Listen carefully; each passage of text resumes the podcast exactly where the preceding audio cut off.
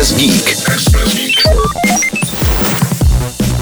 Příliš soli v jídle, to je problém, se kterým často bojujeme i u nás, zejména kvůli zvýšené konzumaci uzenin.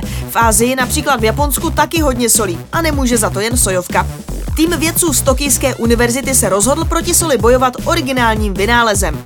Elektrické hůlky využívají princip elektrické stimulace a jsou propojeny s malým počítačem umístěným do náramku, díky čemuž údajně dokážou přenést ionty sodíku z jídla do úst a vytvořit pocit slanosti.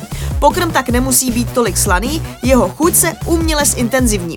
Na konceptu s univerzitou spolupracoval japonský výrobce potravin a nápojů Kirin. Hůlky používají velmi slabou elektřinu k úpravě funkce jontů, jako je chlorid sodný a glutamát sodný, čím změní vnímání chuti.